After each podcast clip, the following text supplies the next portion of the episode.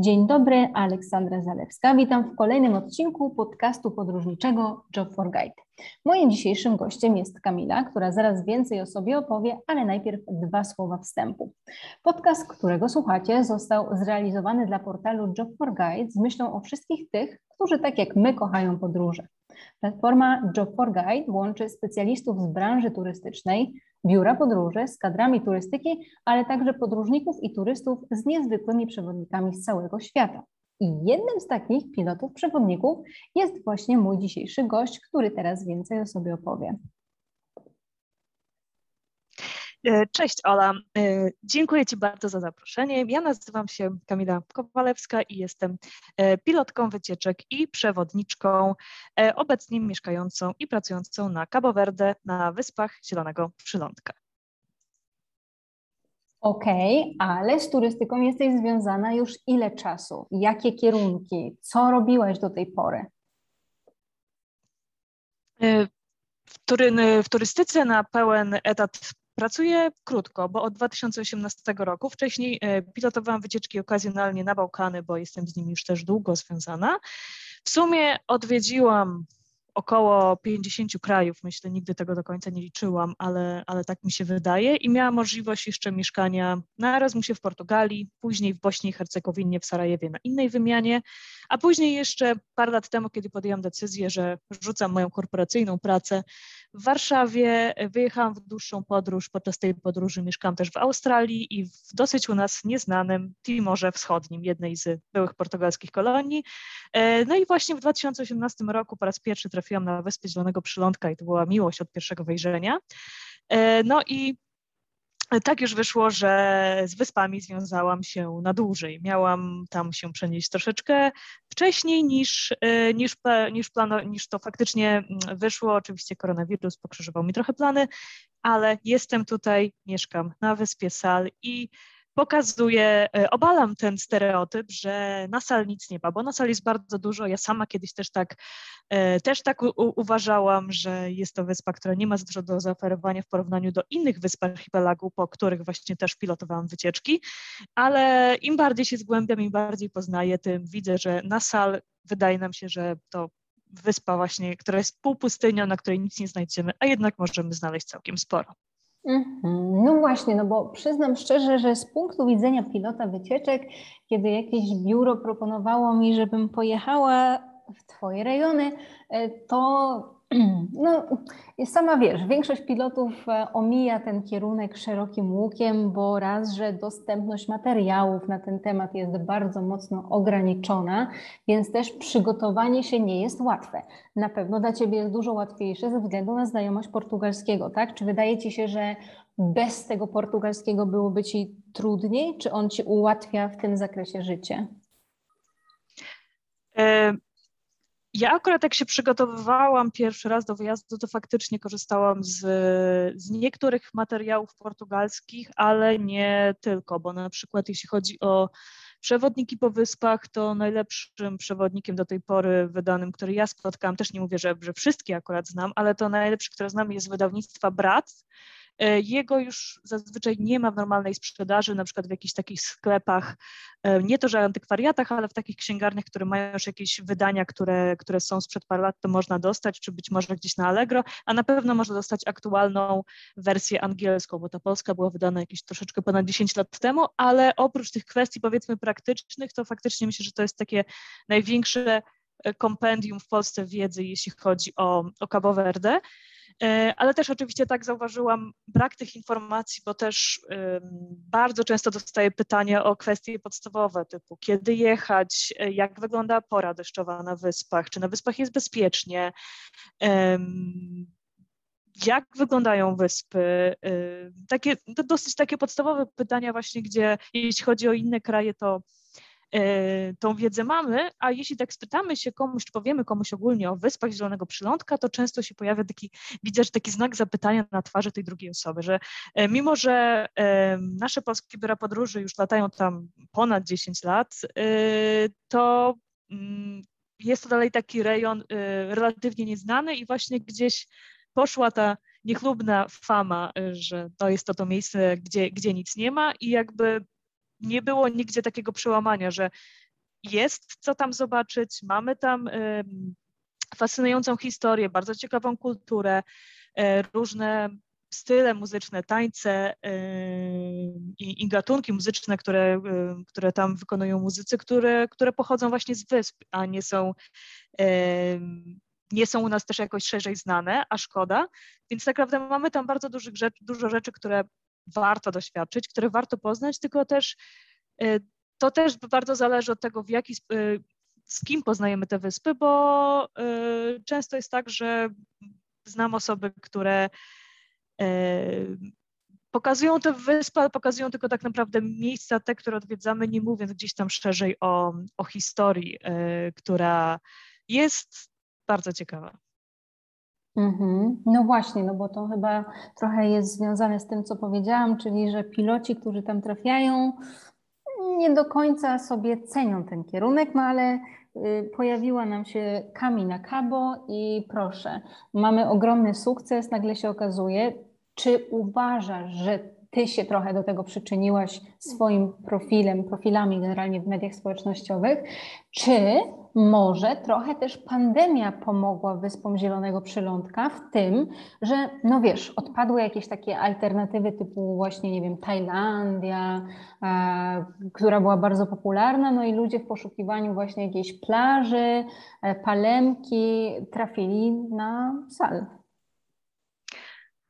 E, myślę, że, mm, znaczy tak, ja gdzieś czuję, że jestem dopiero na początku mojej pracy i nie myślę, że to jest tak, że e, nagle ze względu na moją osobę ludzie zaczęli jeździć na wyspy, bo, bo, bo, myślę, bo myślę, że nie. To bardziej jest tak, jeśli ktoś już rozważa ten kierunek, a ludzie właśnie zaczęli rozważać, tak jak mówiłaś, właśnie w zeszłą zimę w okresie pandemii, bo pierwsze czartery, które ruszyły w ogóle po czasie lockdownu na wyspach, to był polski czarter 25 e, grudnia w zeszłym roku wylądował i tak naprawdę do, e, do czerwca, nie licząc jednego czarteru z Luksemburga, to latali, latali tylko Polacy na trzech czarterach, więc nagle to było tak, że e, miejscowi w ogóle zauważyli, że Polacy latają na wyspy. Wcześniej też lataliśmy, tylko przy, byliśmy takim malutkim ułamkiem, bo głównie mamy tam, wcześniej przed pandemią mieliśmy turystów ze Skandynawii, z Niemiec, z Wielkiej Brytanii, przede wszystkim też sporo z Francji. E, I Polska była gdzieś takim malutkim procentem. W tym roku w zimę było zupełnie inaczej, więc to też miałam też takie komentarze, że e, na przykład od pewnych osób, które przyjechały do hotelu i bardzo się zdziwiły, że w hotelu praktycznie wszyscy mówią po polsku, a to właśnie ze względu na to teraz już się to troszeczkę zmienia, bo my y, mamy, przez wakacje mieliśmy sporo lotów z Portugalii, pojawił się czarter czeski, pojawiły się trzy czartery z Niemiec, y, więc myślę, że y, są zapowiedziane e, czartery z Holandii, więc powoli, powoli nam te, ta turystyka tutaj na wyspy wraca w takim większym wymiarze niż jak zeszłą zimę, bo to tak naprawdę na jednym czy na dwóch czarterach, no to, e, które w ogóle przylatują na całą wyspę, no to wiadomo, że tej turystyki nie da się, e, nie da się oprzeć. I ja tak myślę osobiście, że tej zimy to może być taki kierunek, taki, taki troszeczkę czarny koń, bo kiedyś to jak był to kierunek jakiegoś tam, nie wiem, trzeciego wyboru często, e, właśnie przez tą złą sławę e, kierunku pośród, pośród turystów i wobec też e, myślę, że braku wiedzy troszeczkę o tym, tym kierunku, jeśli chodzi o agentów w biurach podróży. E, no i tak jak mówisz, w zeszłym roku nie było konkurencji w postaci e, Azji, a w tym roku mamy dodatkowo taki plus, że mając tylko mm, certyfikaty covidowe, nie musimy robić testów. Dostaniemy się na wyspę przez, tylko po prostu po okazaniu naszego certyfikatu, że mamy wykonany komplet y, szczepionek. Nasz certyfikat y, polski jak najbardziej obowiązuje, y, więc tutaj to na pewno będzie, będzie duży plus. No i zobaczymy, jak to będzie i też na obecną chwilę jest dosyć ciężko, jeśli chodzi o przemieszczanie się pomiędzy wyspami, bardziej pod kątem logistycznym niż pod kątem powiedzmy y, kwestii związanych z, z obostrzeniami, bo na wyspach ogólnie pod kątem koronawirusa sytuacja jest stabilna i na obecną chwilę myślę, że już mogę powiedzieć, że około 80% społeczeństwa jest zaszczepione tą pierwszą dawką, drugą dawką też coraz więcej, więc tam bardzo ładnie te szczepienia idą. E, I e, tylko mamy kwestię problemów logistycznych, bo zarówno jeśli chodzi o linie lotnicze, które obsługują loty pomiędzy wyspami, to są linie z Angolii, i jeśli chodzi o promy, często nam się psują, więc jakby mam nadzieję, że uda nam się to trochę gdzieś ustabilizować, szczególnie tą kwestię lotów i że będzie też możliwość, żeby goście, którzy przyjadą już tej zimy, żeby mogli też zobaczyć inne wyspy, bo Sal jest wyspą idealną przede wszystkim na, e, na odpoczynek, a jeśli ktoś na przykład lubi trekkingi, to e, na Cabo Verde odnajdzie istny raj. Ja wracam na wyspy już niedługo i właśnie wybieram się na jedną z takich wysp, gdzie tych szlaków górskich jest mnóstwo i też będę pokazywać troszeczkę wyspy z innej strony. I mam nadzieję po prostu, że, be, że będzie możliwość logistyczna e, zorganizowania też takich wyjazdów jak najszybciej, bo e, mamy 10 różnych wysp, głównych wysp archipelagu i każda z nich jest e, od siebie trochę różna. I warto, żeby goście, którzy przylatują, żeby mieli możliwość właśnie zobaczenia tej różnorodności wysp. Mhm. No właśnie, bo tutaj już po części odpowiedziałaś na kolejne pytanie, które chciałam zadać, czyli ile jest tych wysp, ale tak powierzchniowo, ile one zajmują miejsca i jaka jest populacja, no bo powiedziałeś, że o wow, 80% jest zaszczepione. No wiesz, to brzmi super, tylko jak ja teraz to porównam z Indiami, w których mieszkam, gdzie wiesz, my mamy zaszczepione jakieś 800 milionów ludzi, E, no to no, wiesz, trochę inaczej się to przelicza w tym momencie. Więc jak to wygląda realnie w liczbach tam na Cabo Verde? Jeśli chodzi o populację, to jest e, około 550 tysięcy kabowerdeńczyków mieszkających na wyspach, e, ale to też ciekawe sama diaspora, czyli kabowerdeńczycy mieszkający poza wyspami lub potomkowie kabowerdeńczyków, to jest prawie milion, więc poza wyspami mieszka prawie dwa razy więcej osób niż na wyspach, ale na, na wyspach mamy jednak to społeczeństwo jest dosyć małe i bardzo często się okazuje, że ja znam kogoś, kto zna kogoś i tak dalej, że to jest takie, taka nasza troszeczkę wyspiarska wiocha, mogłabym to powiedzieć.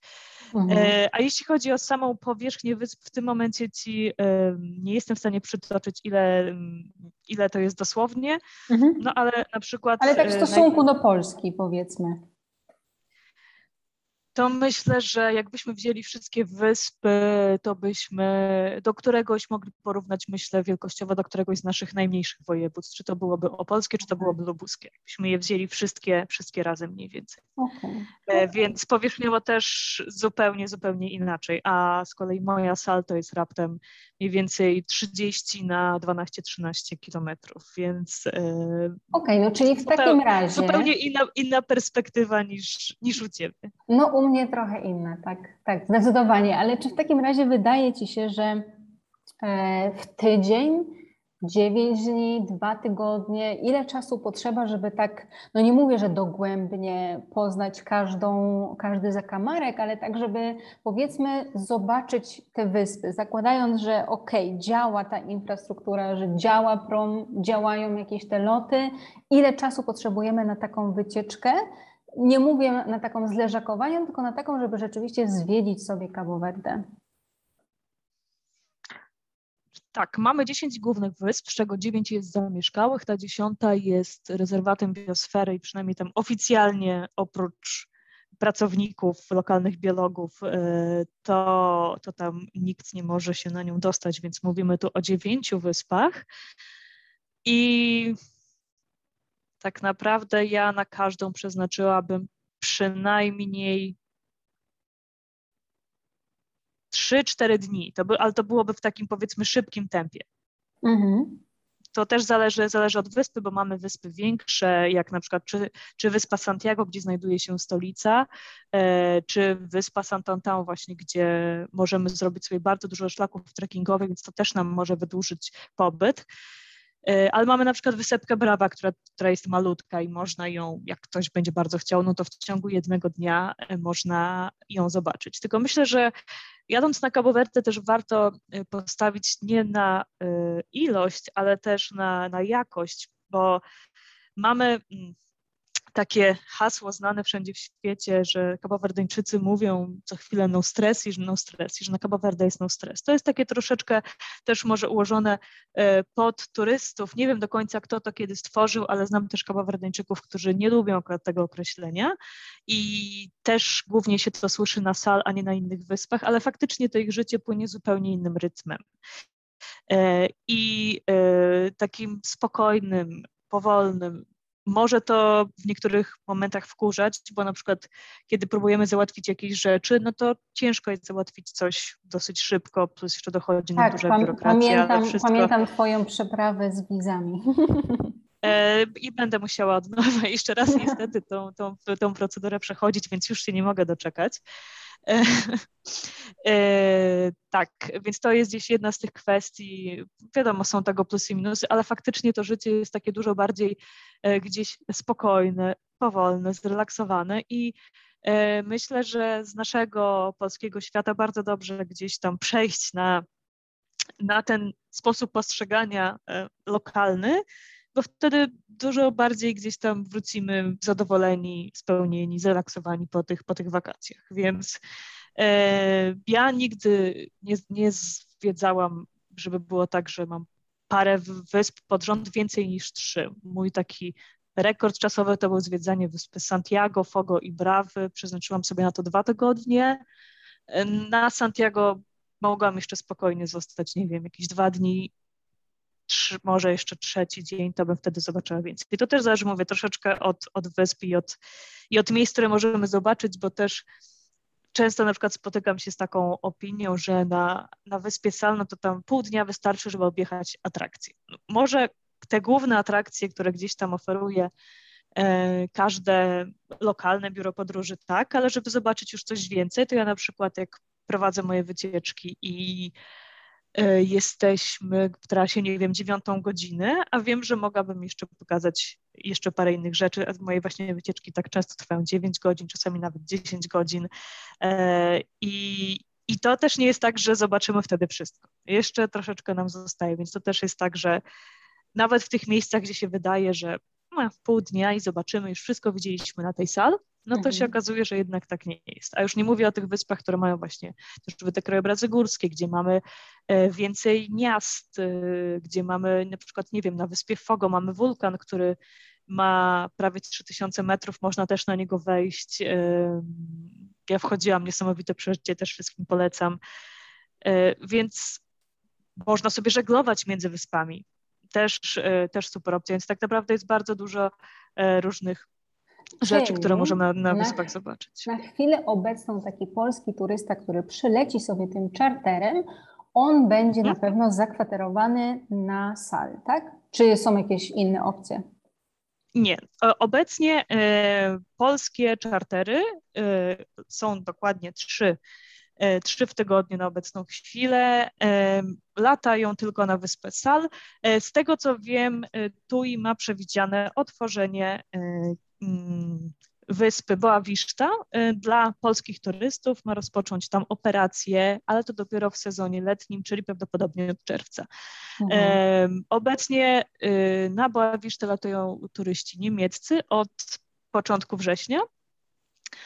E, no ale myślę, że już jakby, skoro już jakby tu i w ogóle rozpoczęła operację tam na Bawiszcie, to myślę, że, e, że tutaj ta opcja też będzie dla nas dostępna i e, ja też na pewno przed rozpoczęciem tego kierunku będę chciała na Bawisztę e, popłynąć i pokazać też troszeczkę więcej z tej wyspy, żeby mhm. jeśli ktoś się na przykład zastanawia nad, nad tym kierunkiem, to żeby też wiedział, czego może się spodziewać. No ale to dopiero za parę miesięcy, bo na obecną chwilę to z polskim biurem, biurem podróży nie ma wyjazdu, tak. No dobra, i teraz z punktu widzenia infrastruktury na sal, te hotele, czy jesteś w stanie je porównać do czegoś? No bo warto zaznaczać, ja to wielokrotnie też podkreślam, że każdy kraj, a nawet każdy region w danym kraju ma trochę inną standaryzację, jeśli chodzi o gwiazdki. I nie należy się sugerować tym, że jeżeli ktoś był raz na wakacjach w Grecji w hotelu trzygwiazdkowym, czy cztero, czy pięcio, to tak samo to wygląda gdzie indziej. Jak i z czym możesz porównać to, co jest na sal? E, powiem Ci tak, e, ja absolutnie nie uważam się za ekspertkę od hoteli, e, bo też jak, jak mm, moja cała przygoda z turystyką opierała się na byciu pilotem, a nie rezydentem, więc też jakby do czynienia z hotelami w, w innych krajach to miałam tak naprawdę tylko tyle, jakie mieliśmy hotele objazdowe, na wycieczkach objazdowych, tak? No to jest jakby zupełnie inny kaliber niż hotele pobytowe.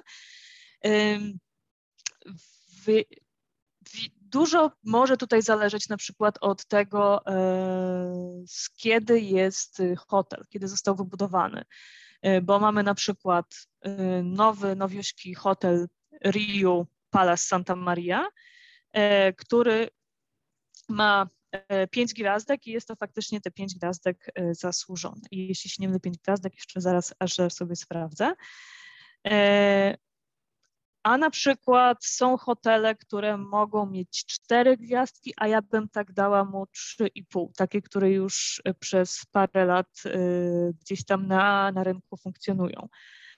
Y, więc tak można do takiej, jak miałabym gdzieś przyrównać do takiej klasyfikacji jakąś ogólnej, którą mamy w głowie, to może bym w głowie, to, to może bym odjęła na przykład pół gwiazdki, y, od takiego standardowego naszego myślenia, że właśnie, że to takie coś, co, co jest, co, co ma cztery gwiazdki, to może dałabym trzy i pół, ale to też nie w przypadku, mówię, też nie w przypadku każdego hotelu, bo jeśli hotel jest taki relatywnie nowy, to też to inaczej wygląda niż na przykład taki hotel, który ma 10 lat, czy, czy 15 lat, czy trochę więcej. Okej, okay, no ale z punktu widzenia wyżywienia, jakie są Twoje doświadczenia? Taka osoba, która ląduje na Cabo i myśli sobie, no tak, na jakieś wyspy gdzieś pośrodku niczego, no to pewnie jakaś ryba, może jakieś warzywa, ale co ja tu będę jeść? To co tam będą jeść?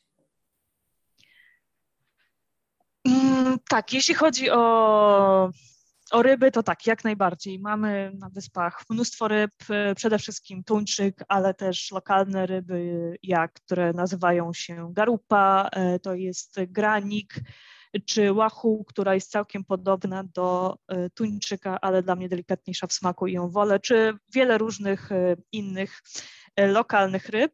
Mamy na przykład też świetne langusty, tylko wiadomo, że no jakby w, w, hotelu to nie jest tak, że nagle na kolację nam zaserwują langusty, ale można wyjść do jednych, jednych z do wielu nawet z restauracji w Santa Maria i tam te langusty są świetne, świetnie przyrządzone. Z innych owoców morza mamy chociażby ośmiornice mamy takie lokalne ślimaki morskie, e, które nazywają się buzio, które są typowe dla Cabo Verde, też warto je spróbować.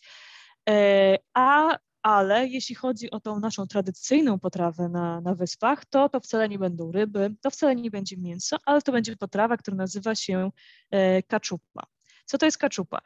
Jest to potrawa, która jest na bazie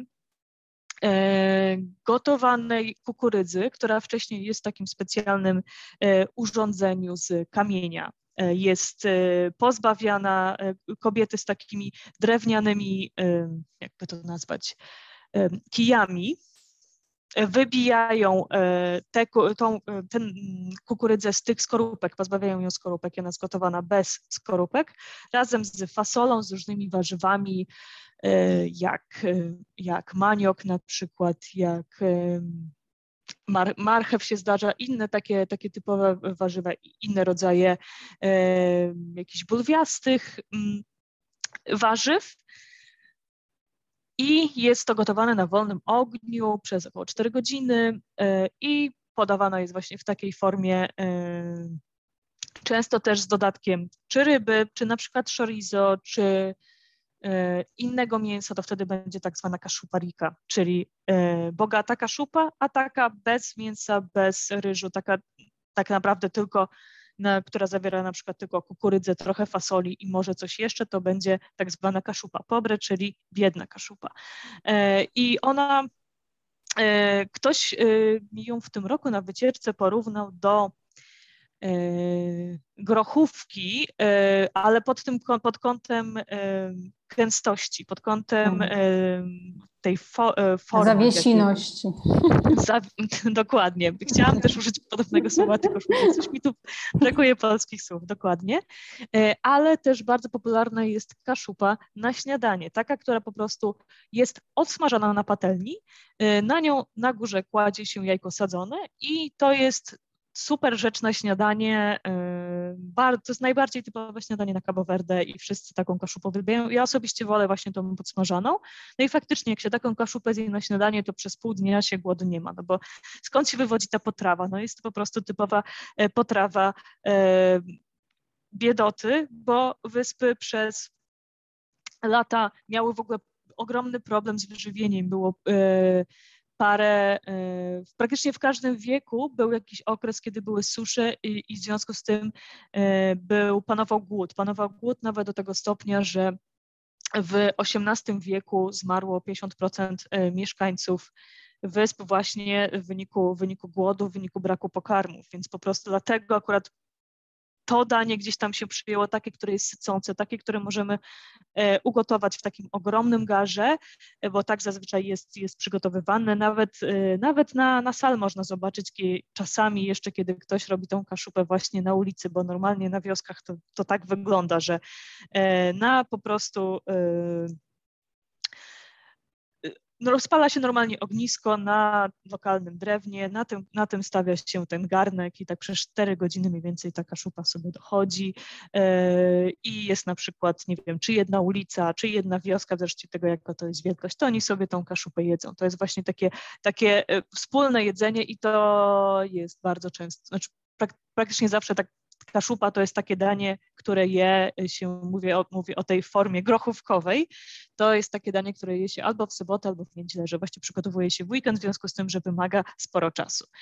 E, i, okay. I to jest to danie, nie, nie, jest to, nie jest to może takie najlepsze, najbardziej wyrafinowane danie, jakie jadłam, ale jak jest faktycznie dobrze przyprawione, a oni przyprawiają sobie to jeszcze piri piri, które zwane jest na Wyspach Malageta i jest bardzo popularne i nie tylko do kaszupy, ale też czy do mięs, czy do ryb, to, to, to piri piri dodają.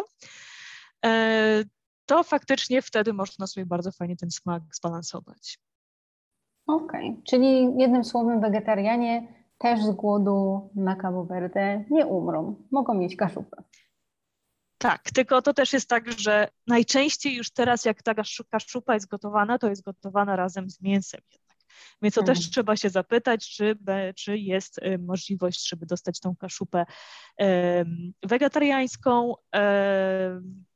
W niektórych miejscach wiem, że jest taka możliwość, w innych mogą się troszeczkę, troszeczkę zdziwić jednak. To też nie jest to, nie jest to kraj, gdzie wegetarianom jest łatwo. Na pewno jest gdzieś łatwiej w, w większych miastach, czy w Prai, czy w Mindelo, bo tam zaczęły powstawać jakieś pierwsze e, knajpki, które oferują jakieś jedzenie wegetariańskie czy wegańskie. E, na sal oprócz jednego miejsca takiej bardziej śniadaniowni, gdzie mamy na przykład jakieś naleśniki i tak dalej, to nie kojarzę miejsca, które by takie było, ale myślę, że wszystko jeszcze przed nami i że ten trend też gdzieś powoli zacznie, zacznie na wyspy docierać. Okej, okay, ale orientujesz się mniej więcej z punktu widzenia hoteli, jakie tam jest wyżywienie? To jest takie typowe wyżywienie w każdym hotelu, gdzie masz tam te wszystkie jajka na śniadanie, jakieś takie typu brytyjskiej fasolki, grzybki, nie wiem, ziemniaki smażone, jakieś i pizzę, i frytki, i wszystko na kolację spaghetti, czy to ma klimat jednak Cabo? E, no jednak w zdecydowanej większości, jeśli chodzi o hotele, to jest to jedzenie, że tak powiem, ustandaryzowane i bardziej można powiedzieć, że jest na przykład pod kątem, nie wiem, jakiejś sieci, więc na przykład, nie wiem, w, w hotelach sieci Riu na, na wyspie Sal dostaniemy jedzenie takie, które może gdzieś spotkamy w innych hotelach tej samej sieci w, gdzieś indziej na świecie. W niektórych z hoteli ta, tą kaszupę na śniadanie można znaleźć, bo widziałam, ale na pewno też nie we wszystkich. I tak samo niektóre hotele organizują jakieś wieczory właśnie z jedzeniem kabowerdeńskim, czy połączą to często z jakimś wieczorem muzycznym, że jest po prostu kolacja na przykład kabowerdeńska. Ale generalnie yy, i też widzę na przykład dużo yy, wpływów jakiejś kuchni yy, portugalskiej, ale wiadomo, to jest jednak, jeśli chodzi o, o hotele, hotele inclusive, to mają gdzieś ten standard dla takiego przeciętnego klienta, tak? W sensie, że, mhm. że to, to, nie be, to nie będzie nagle tak, że dostaniemy tylko jedzenie z Cabo Verde, ale będzie można sobie zjeść rybkę lokalną, tak, ale będzie obok i spaghetti, pizza też. Mhm. E, więc y, zazwyczaj to, to tak wygląda. Okej, okay, no to jeszcze tak turystycznie takie może pięć e, miejsc najciekawszych, najfajniejszych z Twojego punktu widzenia, w które zabierasz swoich turystów? Jeśli chodzi o Wyspę Sal, mhm. to... Ja myślę, że Sal, tak, no bo na chwilę obecną tak. to jesteśmy tylko na Sal. Skupiamy się na Sal, tak. E, pięć najciekawszych miejsc. E, moje miejsce numer uno to mm, są naturalne baseny z wodą morską, znajdujące się blisko oceanu, te, ale też z pięknym widokiem na jedną z okolicznych gór, gdzie y, te baseny, w tych basenach woda jest krystaliczna, piękna i to jest takie miejsce, które, którym nie, nie słyszało nawet y, wiele osób, które mieszkają długo na sal. Y, jest to takie, te, takie miejsce, które jest takim naszym małym, e, jakby to nazwać, secret spotem. E, I bardzo często, kiedy ja tam przyjeżdżam z moimi gośćmi, to e, nikogo tam nie ma. A jeśli już są, na przykład trafimy tam w weekend, to wtedy Kabowerdeńczycy robią sobie imprezy, przyjeżdżają z głośnikiem, robią sobie tam piknik i tak dalej. I to jest to, co oni zresztą w taki sposób oni właśnie żyją w weekend. Inne miejsce, które uwielbiam, to jest we wschodniej części wybrzeża mamy y, taki przepiękny wąwóz prowadzący od pasma górskiego Serra Negra do, y, do takich dzikich plaż, gdzie jak będziemy tamtędy jechać, to nie spotkamy zupełnie nikogo. To jest y, też takie zupełnie dzikie miejsce, gdzie bardzo mało kto tam trafia. Bardzo lubię też atmosferę portowego miasteczka Palmeira, e, gdzie mamy największy port na wyspie. Jest to też port, skąd odpływają promy e, gdzie indziej mm, na inne, przepraszam, na inne wyspy, wyspy archipelagu. Monte Leon, góra nie za wysoka, bo 165 metrów ma ledwie, ale miejsce, na które bardzo lubię wchodzić, skąd są bardzo fajne widoki i też taki surowy klimat, e, klimat wyspy fajny można poczuć. No i na samym końcu Santa Maria, e, gdzie mieszkam, e, miasteczko, które ma w tym momencie troszeczkę ciężko oszacować, ile dokładnie, bo też przez pandemię sporo osób z wyspy Sal wyjechało, ale myślę, że około 8 tysięcy mieszkańców. E, I w życiu bym wcześniej kiedyś nie pomyślała, że ja, jako osoba, która jestem z Warszawy i że nagle ja zamieszkam w takim małym miasteczku i będzie mi tam dobrze, ale właśnie mi jest. Ta atmosfera takiego e, takiego miasteczka nadmorskiego z pomostem, gdzie rybacy przypływają i sprzedają to, co wyłowili, e, gdzie mieszkańcy spędzają sobie wieczory czy weekendy na plaży i i to nie jest tak, że to jest to miejsce, tak, że mamy tam tylko turystów, tylko właśnie gdzieś tam turyści się po prostu mieszają razem z tym, z tym lokalnym życiem. I tak jak kiedyś, w ogóle, żeby tutaj pokazać, jak ewoluowało w ogóle moje myślenie o tej wyspie, ja kiedyś pilotowałam wycieczki w taki sposób, że przylatywałam na wyspę Sal i już następnego dnia lecia, leciałam na inną wyspę, na wyspę São Vicente. Yy, I oprócz zwiedzania São Vicente, potem jeszcze zwiedzaliśmy in, yy, kolejną wyspę Santantal. I później wracałam z grupami dzień przed yy, ich wylotem do, do Polski na sal, więc tak naprawdę na tej sal bywałam rzadko, ale dla mnie to był taki moment, kiedy ja mówię, o Jezu, znowu przylatuję na tą salę, przecież tu nic nie ma, tutaj tylko turyści, tu w ogóle nie, to bo wiadomo, wtedy też turystów było, było dużo więcej i, i na przykład obecnie ta atmosfera Santa Maria też jest inna niż, niż była wcześniej i mi osobiście dużo bardziej odpowiada, ale przesz, ja sama przeszłam tą ewolucję od tego momentu, że przecież na sal to nic nie ma i, i sal nie, i, i, i po co tutaj przyjeżdżać i po co tutaj spędzać czas, do tej do aż tego momentu, że stwierdziłam, tak, ja chcę tutaj zamieszkać, bo mi tutaj po prostu jest dobrze, bo też pandemia przyniosła bardzo dużo złego, jeśli chodzi przede wszystkim o, o mieszkańców Sal, oczywiście też jeśli chodzi o inne wyspy, bo na Salmie 90-95% y, osób pracuje w turystyce, więc nagle jak stracili po prostu źródło zarobku, no to e, nie mieli tak naprawdę możliwości zająć się czymkolwiek innym.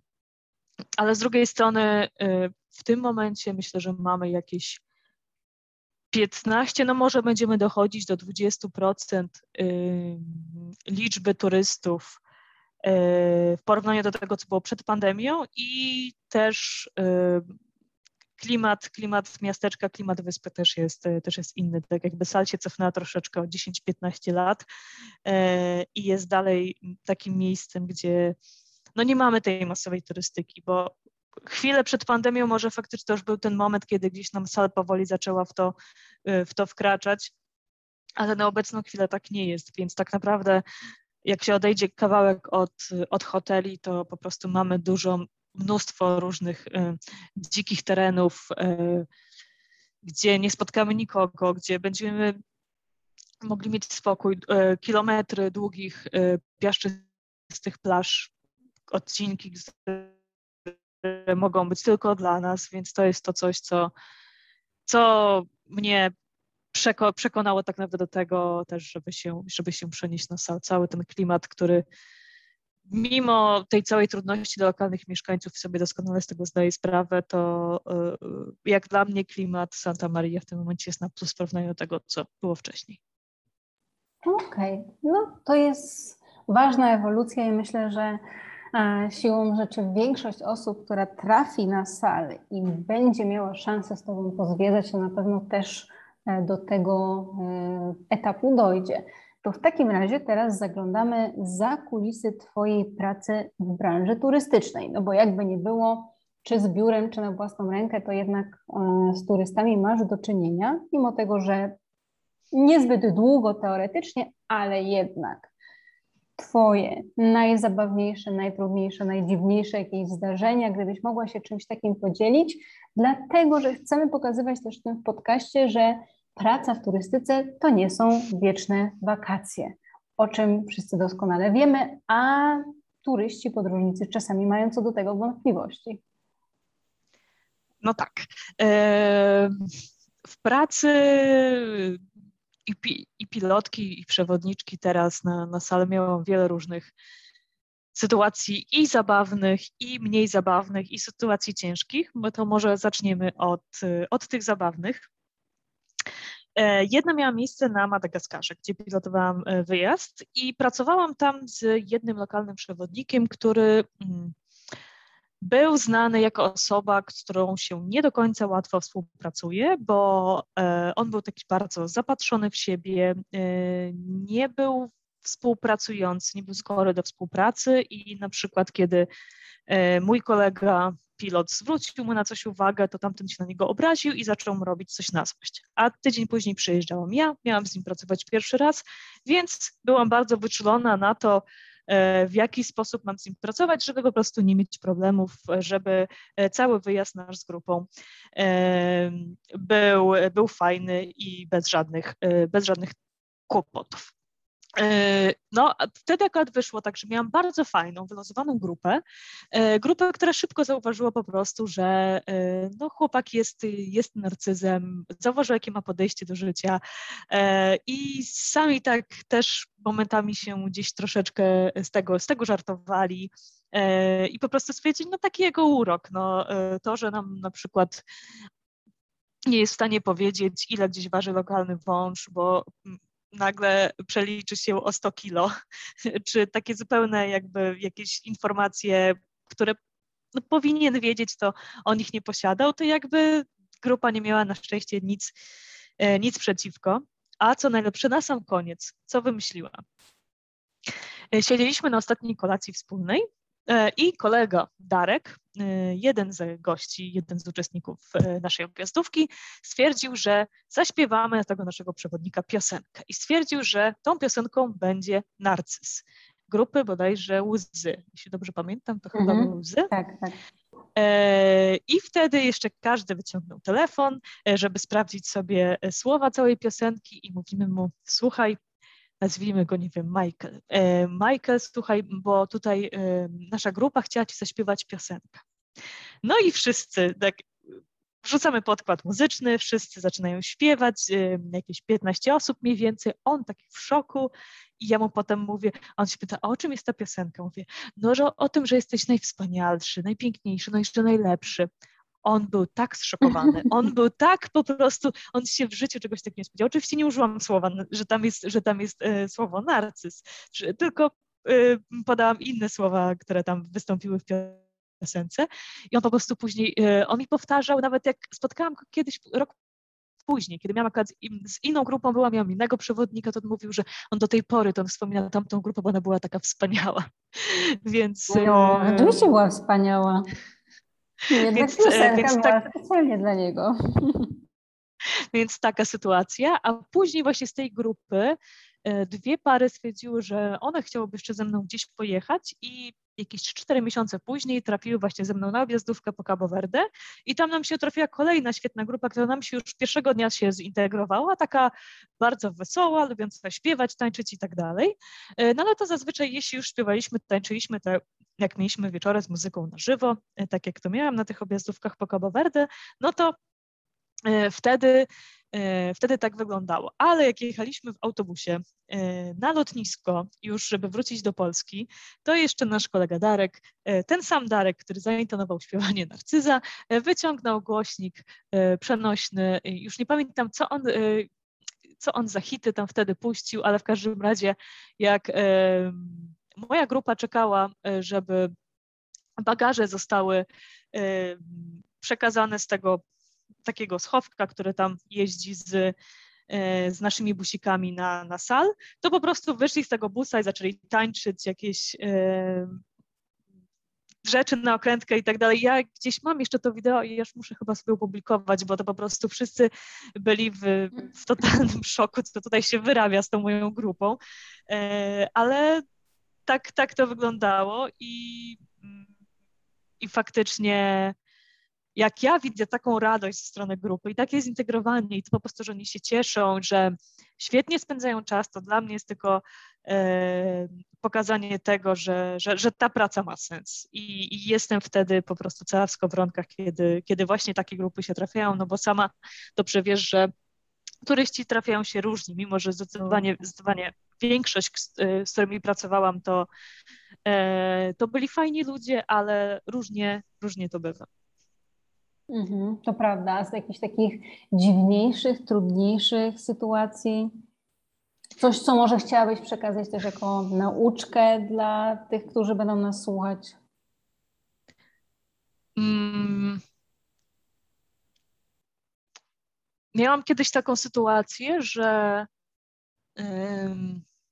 to było też na Madagaskarze, że Jedna pani y, brała malaronę, no bo tam faktycznie mamy problemy z malarią i jeśli ktoś decyduje się, żeby brać malaronę, ok, ale miała bardzo mocne skutki uboczne, y, ale nie chciała się, y, nie chciała się spotkać z lekarzem. Mówię, jeśli będzie trzeba tutaj z jakimś lekarzem będzie można to skonsultować, czy na pewno pani powinna dalej te, te leki brać, bo, bo ja widziałam, ona mm, widziałam po prostu, jaka ona była słaba od tych leków, po prostu przez, przez, przez, przez cały dzień, a tam często jeździliśmy jakimiś samochodami 4 na 4 terenówkami i tak dalej gdzieś, y, więc y, nie była to taka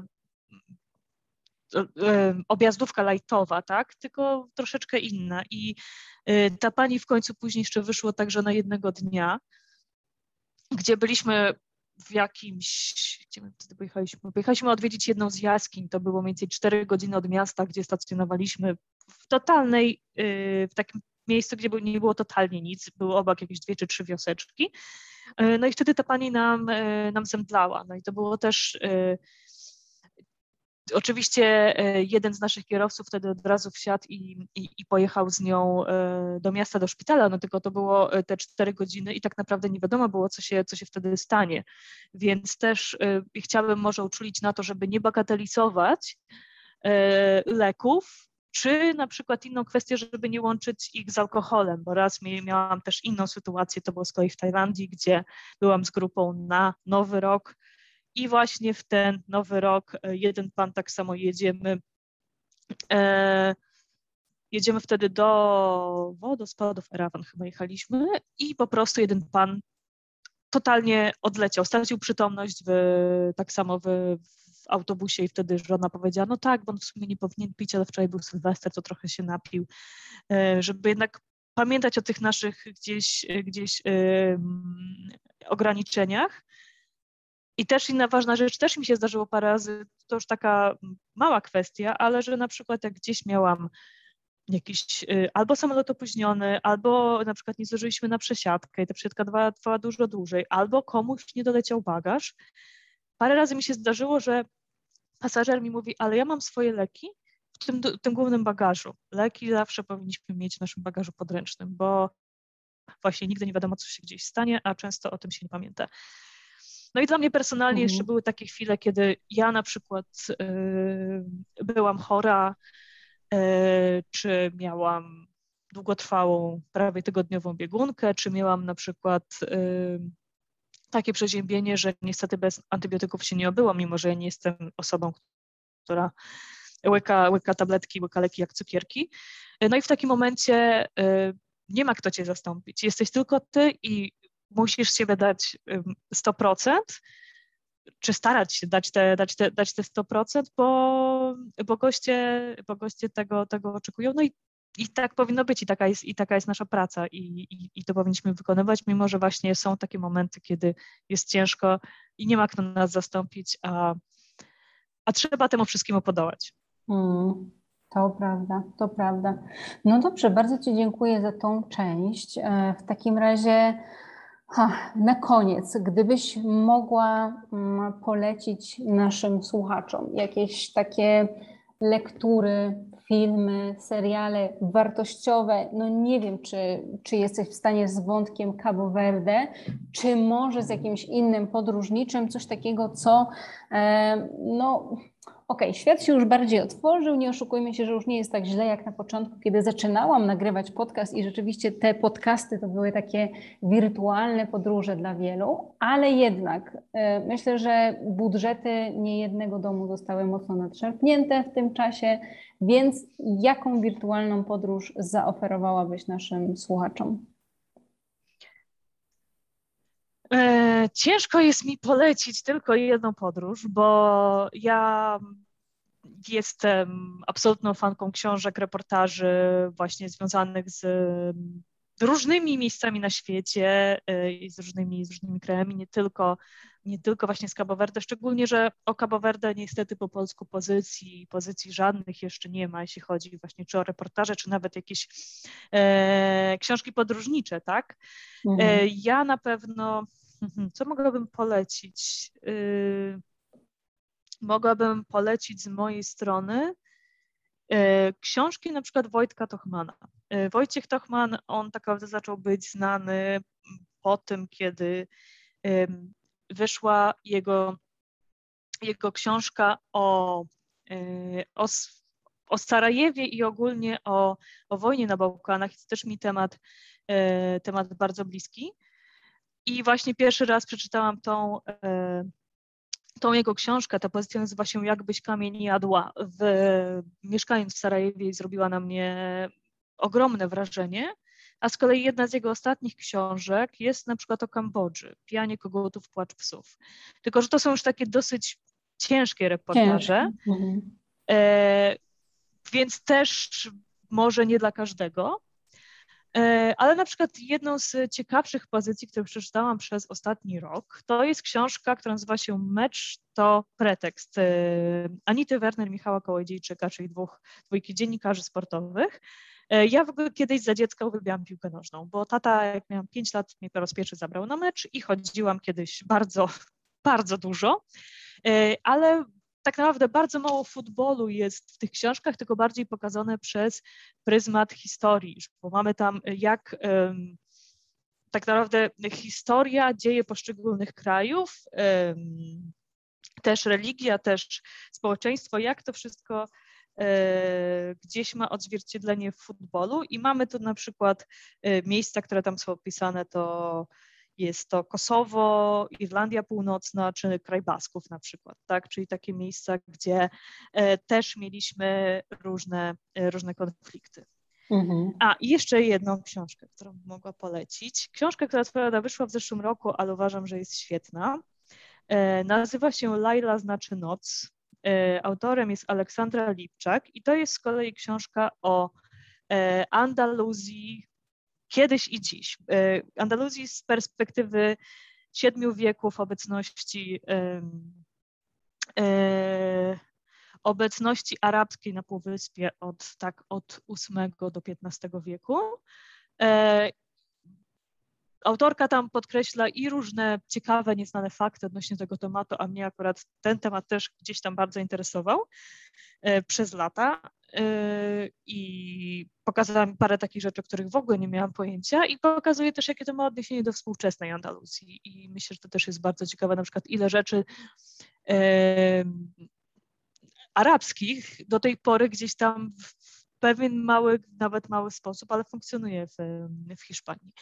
Więc takie książki zupełnie niezwiązane z, z Cabo Verde, no niestety odnośnie Cabo Verde, tak jak mówię, za bardzo nie mam tutaj nic do polecenia, nawet żeby polecić ale Kamila, to jest świetna wiadomość, to jest świetna wiadomość, bo dla Ciebie to jest po prostu, wiesz, niezwykła okazja dla kogoś, kto mieszka na Cabo Verde, żeby wykorzystać tą niszę no i napisać coś fajnego na ten temat.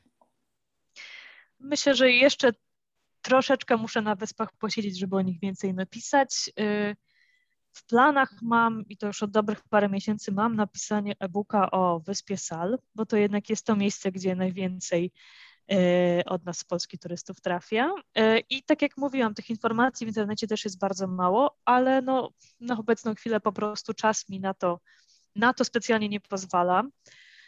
E, za chwilkę, jak już wrócę na wyspy, e, czyli od drugiej połowy października, kiedy znowu zacznę organizować wycieczki, to już w ogóle wtedy nie będzie czasu, a obecnie skupiam się na mojej stronie internetowej, gdzie właśnie będą te najważniejsze informacje o Cabo Verde. Mm, takie te, które, o które najczęściej, najczęściej mnie pytacie, takie, które y, wiem, że się przepraszam, wiem, że tam po prostu te, te informacje są gdzieś potrzebne, są wyszukiwane, że niekoniecznie na przykład w biurze podróży mogą o tym powiedzieć, a są ważne z punktu widzenia wyboru miejsca wakacji, czy miesiącu na przykład, czy, czy mhm. pory roku. E, więc e, to jest coś, na czym, nad czym teraz pracuję, żeby właśnie jeszcze przed moim powrotem chociażby właśnie zalążek tej strony z tymi najważniejszymi artykułami już był dostępny, no a później będziemy, mm, będę to rozbudowywać. Więc Super. to na obecną chwilę, ale nie ukrywam, że gdzieś tak kiedyś, no, przez dużą część życia marzyłam o tym, żeby napisać książkę i może to, może to się w końcu w końcu no, się uda kiedyś, ale to jeszcze myślę, że jeszcze trochę. Dobra, no słuchaj, ja Ci bardzo dziękuję. Mm, jak słyszycie, Kamila to nie tylko ogromna wiedza, ale przede wszystkim pasja. To słowo się tak wielokrotnie powtarza i ja czasami mam wrażenie, że oj, aż już jest za bardzo powycierane, ale no ciężko tutaj użyć innego określenia. No jak po prostu ktoś kocha to, co robi, to nie można tego nazwać inaczej niż pasją. Tak więc jeżeli macie ochotę nawiązać współpracę z Kamilą, zapraszamy na portal jobforguide.pl, e, gdzie jak wpiszecie, e, wybierzecie pozycję e, właśnie Wyspy Zielonego Przylądka Cabo Verde, gwarantuję, to będzie jedyna osoba, na którą traficie, jedyny polski przewodnik na Cabo Verde. Mm, dziękuję Ci bardzo za rozmowę i no cóż, do usłyszenia albo do zobaczenia. Mam nadzieję, że w Azji do zobaczenia. Mam nadzieję, że albo w Azji, albo na Cabo Verde, bo mm. zaproszenie dla Ciebie cały czas, e, cały czas jest e, i może, może tak się uda. Może, może. Dzięki. Na razie. Cześć, dzięki wielkie.